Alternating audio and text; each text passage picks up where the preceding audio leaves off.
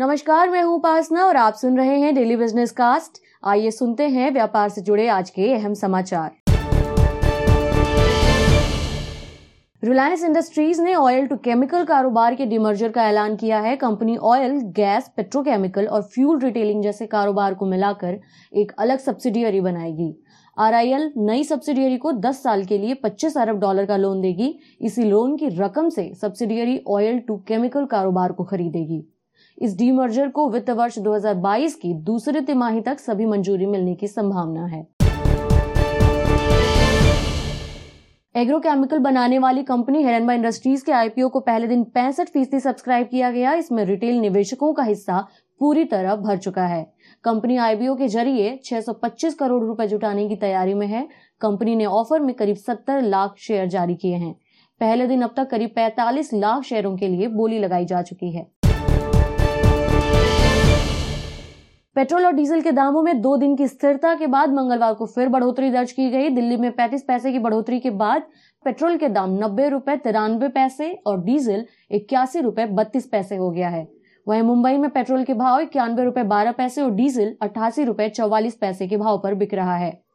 हालांकि पश्चिम बंगाल सरकार द्वारा वैट में कटौती के बाद कोलकाता में पेट्रोल और डीजल के दाम में दो दिन की स्थिरता के बाद मंगलवार को फिर से बढ़ोतरी दर्ज की गई। दिल्ली में पैंतीस पैसे की बढ़ोतरी होने के बाद पेट्रोल के भाव नब्बे रुपए और तिरानवे पैसे हो चुके हैं, जबकि डीजल इक्यासी रुपए बत्तीस पैसे पर बिक रहा है।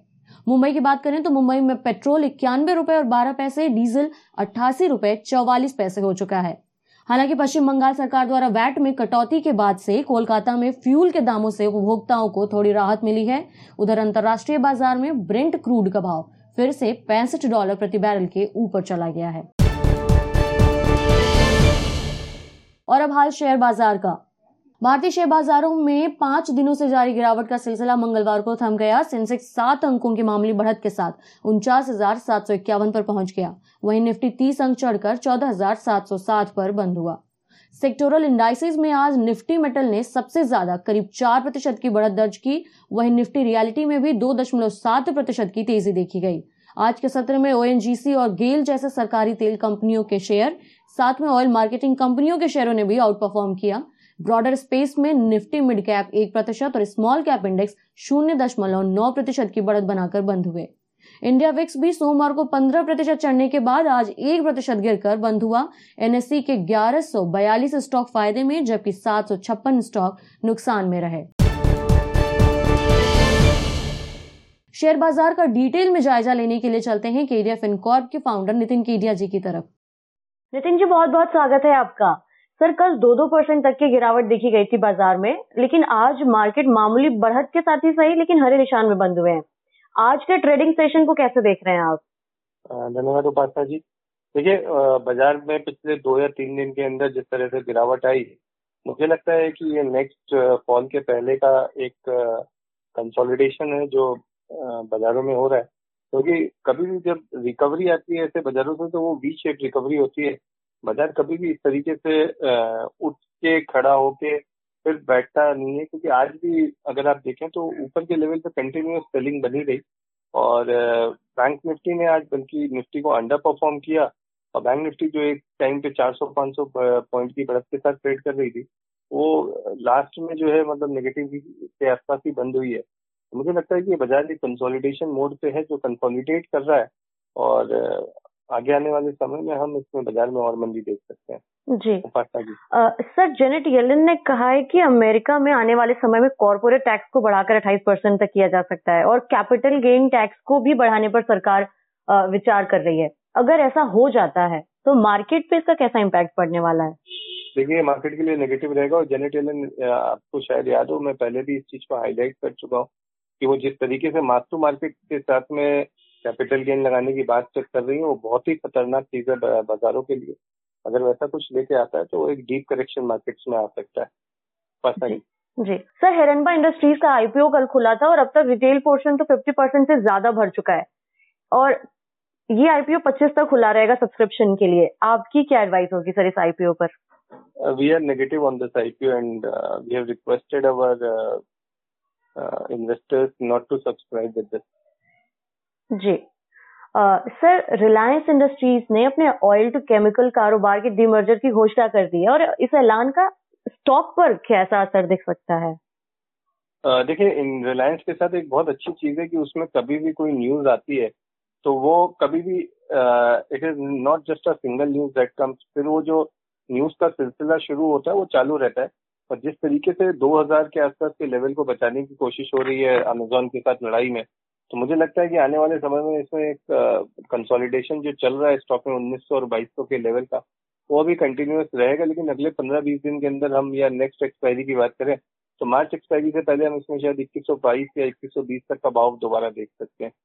जी जी सर, अमेजॉन डील की बात की आपने, तो क्या अमेजॉन डील का और ये जो अभी डीमर्जर होने जा रहे हैं, ओवरऑल मिला करके कैसा इम्पैक्ट पड़ता दिख रहा है, या फिर रिलायंस के ऊपर जो अमेजॉन की डील है इसके इसके इंतजार में बैठा है रिलायंस, कोई बहुत बड़ा हम लोगों को उतार चढ़ाव देखने को मिल सकता है या फिर बहुत नॉमिनल इंक्रीमेंट देखने को मिलेगा? देखिए, क्या हो रहा था रिलायंस में, अगर आप देखेंगे तो इंस्टीट्यूशनल इन्वेस्टर्स का जो एक रुझान आया था जब टेक्सटाइल कंपनी की बात हुई थी और तमाम सारे एक्विजिशन और तमाम सारी स्टेक सेल की बात आई थी, लेकिन दो हज़ार बाईस सौ के आसपास लोगों को लग रहा था कि अब स्टॉक में न्यूज देंगे और कहीं ऐसा ना हो जैसे हमने पहले भी देखा है कि रिलायंस एक लंबे समय के लिए कंसोलिडेशन में चला जाए।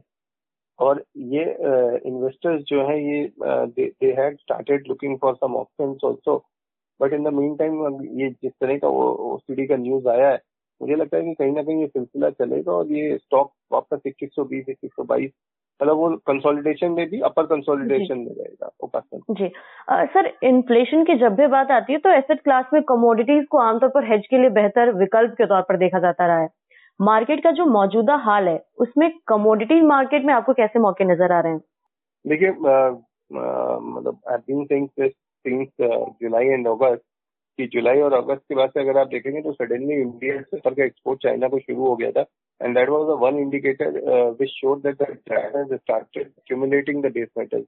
और metals में uh, क्या वो फिर फेरस हो या नॉन फेरस हो, दोनों ही metals का हम देख रहे थे चाइना कंटिन्यू से बाइंग कर रहा था।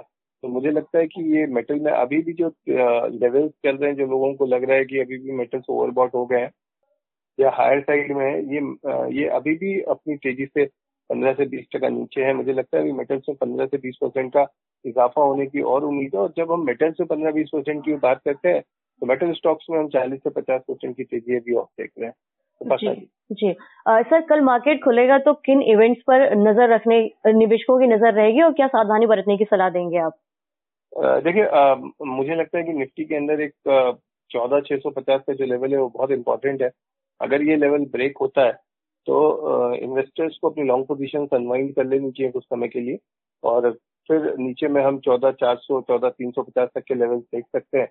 ऊपर ओवरऑल हम चौदह एक सौ पचास से दो सौ पचास का टारगेट लेके चल रहे हैं कि निफ्टी जो है चौदह एक सौ पचास चौदह दो सौ पचास के आसपास आएगी, और वहां से फिर एक बाइंग के लेवल स्टार्ट होते हैं जो नीचे में तेरह नौ सौ पचास तक आते हैं।